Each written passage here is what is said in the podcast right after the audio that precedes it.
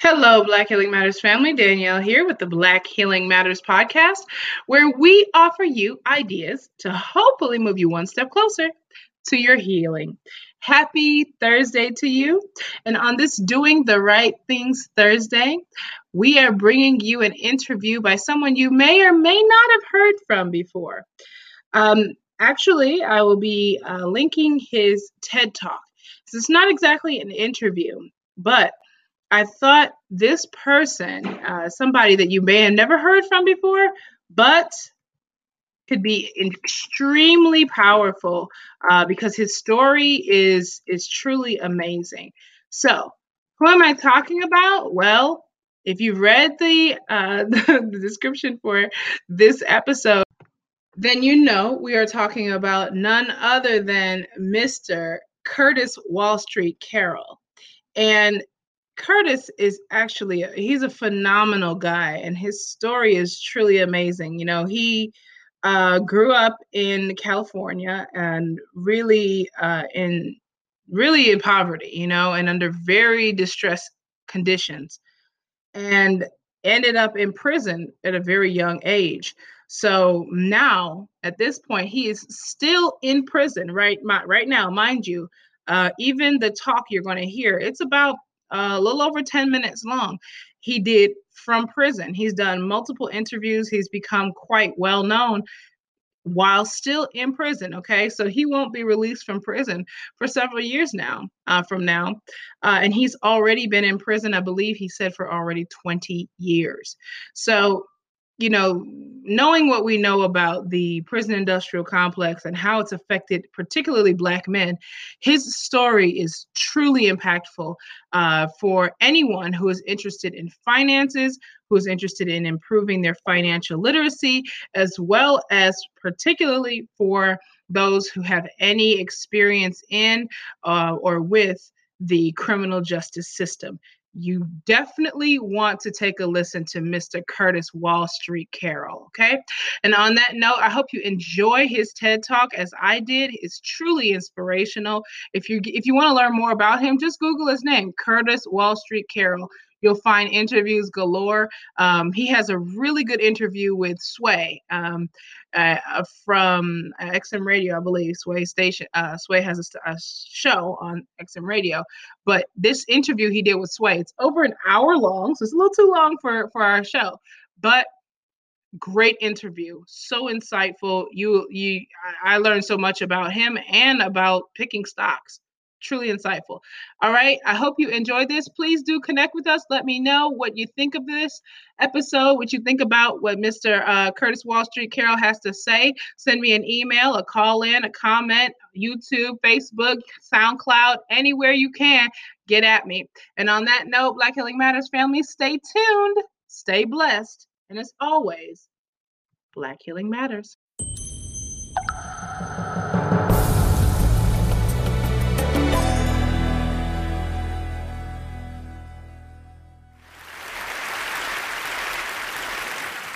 I was 14 years old inside of a bowling alley, burglarizing an arcade game.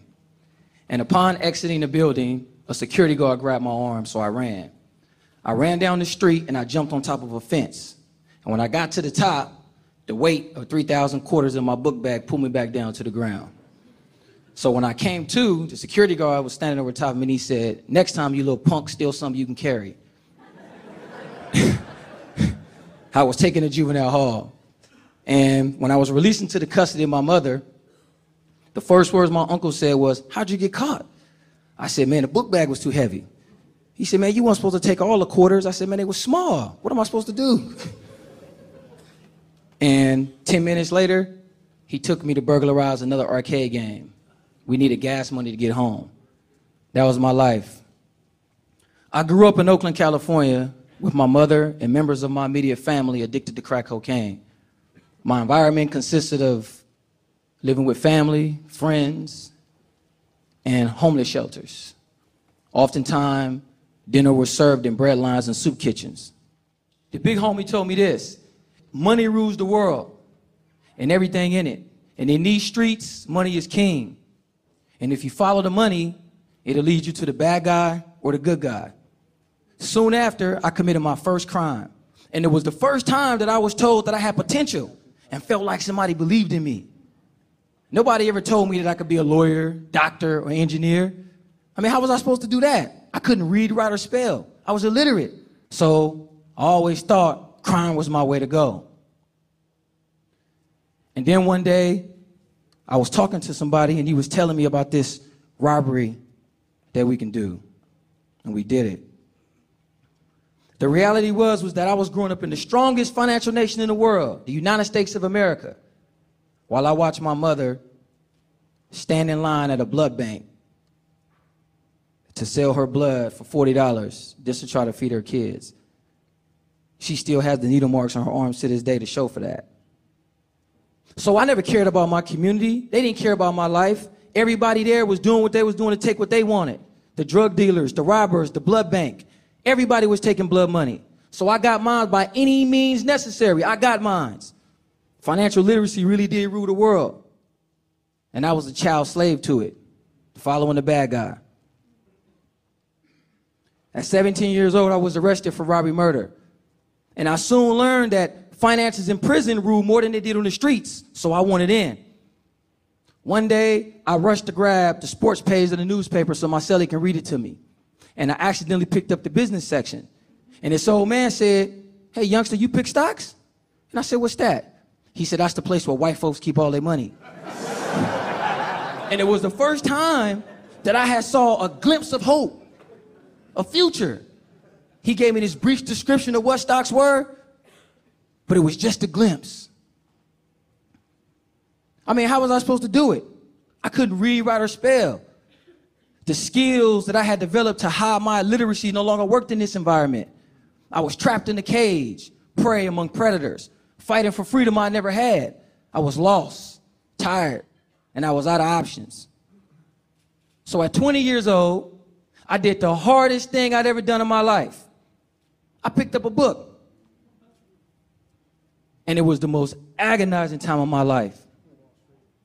Trying to learn how to read, the ostracizing from my family, the homies. It was rough, man.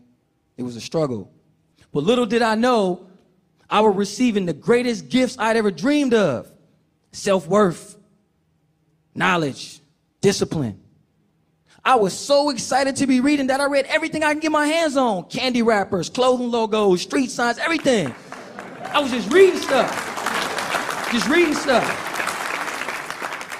I was so excited to know how to read and know how to spell. The homie came up and said, Man, what you eating? I said, C A N D Y, candy. he said, Let me get some. I said, N O, no. It was awesome. I mean, I can actually now, for the first time in my life, read. The feeling that I got from it was amazing. And then at 22, feeling myself, feeling confident, I remember what the OG told me. So I picked up the business section of the newspaper. I wanted to find these rich white folks. so I looked for that glimpse. As I further my career, in teaching others how to financially manage money and invest, I soon learned that I had to take responsibility for my own actions. True, I grew up in a very complex environment, but I chose to commit crimes. And I had to own up to that. I had to take responsibility for that, and I did. I was building a curriculum that could teach incarcerated men how to manage money through prison employments. Properly managing our lifestyle will provide transferable tools that we can use to manage money when we re-enter society, like the majority of people did who didn't commit crimes. Then I discovered that according to MarketWatch, over 60% of the American population has under $1,000 in savings. Sports Illustrated said that over 60% of NBA players and NFL players go broke. 40% of marital problems derive from financial issues. What the hell? You mean to tell me that people work their whole lives buying cars, clothes, homes, and material stuff, but we're living check to check? How in the world were members of society going to help incarcerated individuals back into society if they couldn't manage their own stuff? We screwed. I needed a better plan. This is not going to work out too well. So I thought I now had an obligation to meet those on the path and help. And it was crazy because I now cared about my community. Wow, imagine that. I cared about my community. Financial illiteracy is a disease that has crippled minorities in the lower class in our society for generations and generations. And we should be furious about that. Ask yourselves this. How can 50% of the American population be financially illiterate in a nation driven by financial prosperity? Our access to justice, our social status, living conditions, transportation, and food are all dependent on money that most people can't manage. It's crazy. It's an epidemic and a bigger danger to public safety than any other issue.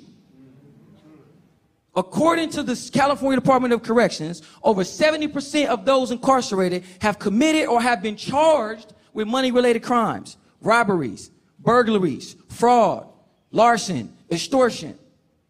And the list goes on. Check this out. A typical incarcerated person would enter the California prison system with no financial education, earn 30 cents an hour, over $800 a year, with no real expenses and save no money. Upon his parole, he will be given $200 gate money and told, hey, good luck, stay out of trouble, don't come back to prison. With no meaningful preparation or long term financial plan, what does he do? At 60, get a good job or go back to the very criminal behavior that led him to prison in the first place. You taxpayers, you choose. Well, his education already chose for him, probably. So, how do we cure this disease? I co founded a program that we call Financial Empowerment Emotional Literacy. We call it FEEL. And it teaches how do you separate your emotional decisions from your financial decisions. And the four timeless rules to personal finance. The proper way to save. Control your cost of living. Borrow money effectively and diversify your finances by allowing your money to work for you instead of you working for it. Incarcerated people need these life skills before we re-enter society. You can't have full rehabilitation without these life skills. This idea that only professionals can invest and manage money is absolutely ridiculous. And whoever told you that is lying.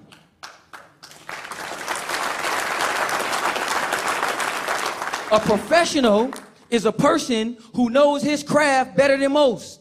And nobody knows how much money you need, have, or want better than you, which means you are the professional. Financial literacy is not a skill, ladies and gentlemen, it's a lifestyle. Financial stability is a byproduct of a proper lifestyle.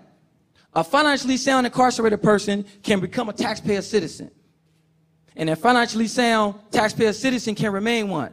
This allows us to create a bridge between those people who we influence, family, friends, and those young people who still believe that crime and money are related. So let's lose the fear and anxiety for all the big financial words and all that other nonsense that you've been out there hearing. And let's get to the heart of what's been crippling our society from taking care of your responsibility to be better life managers. And let's provide a simple and easily to use curriculum that gets to the heart, the heart of what financial empowerment and emotional literacy really is. Now, if you're sitting out here in the audience and you said, oh, yeah, well, that ain't me and I don't buy it, then come take my class. so I can show you how much money it costs you every time you get emotional.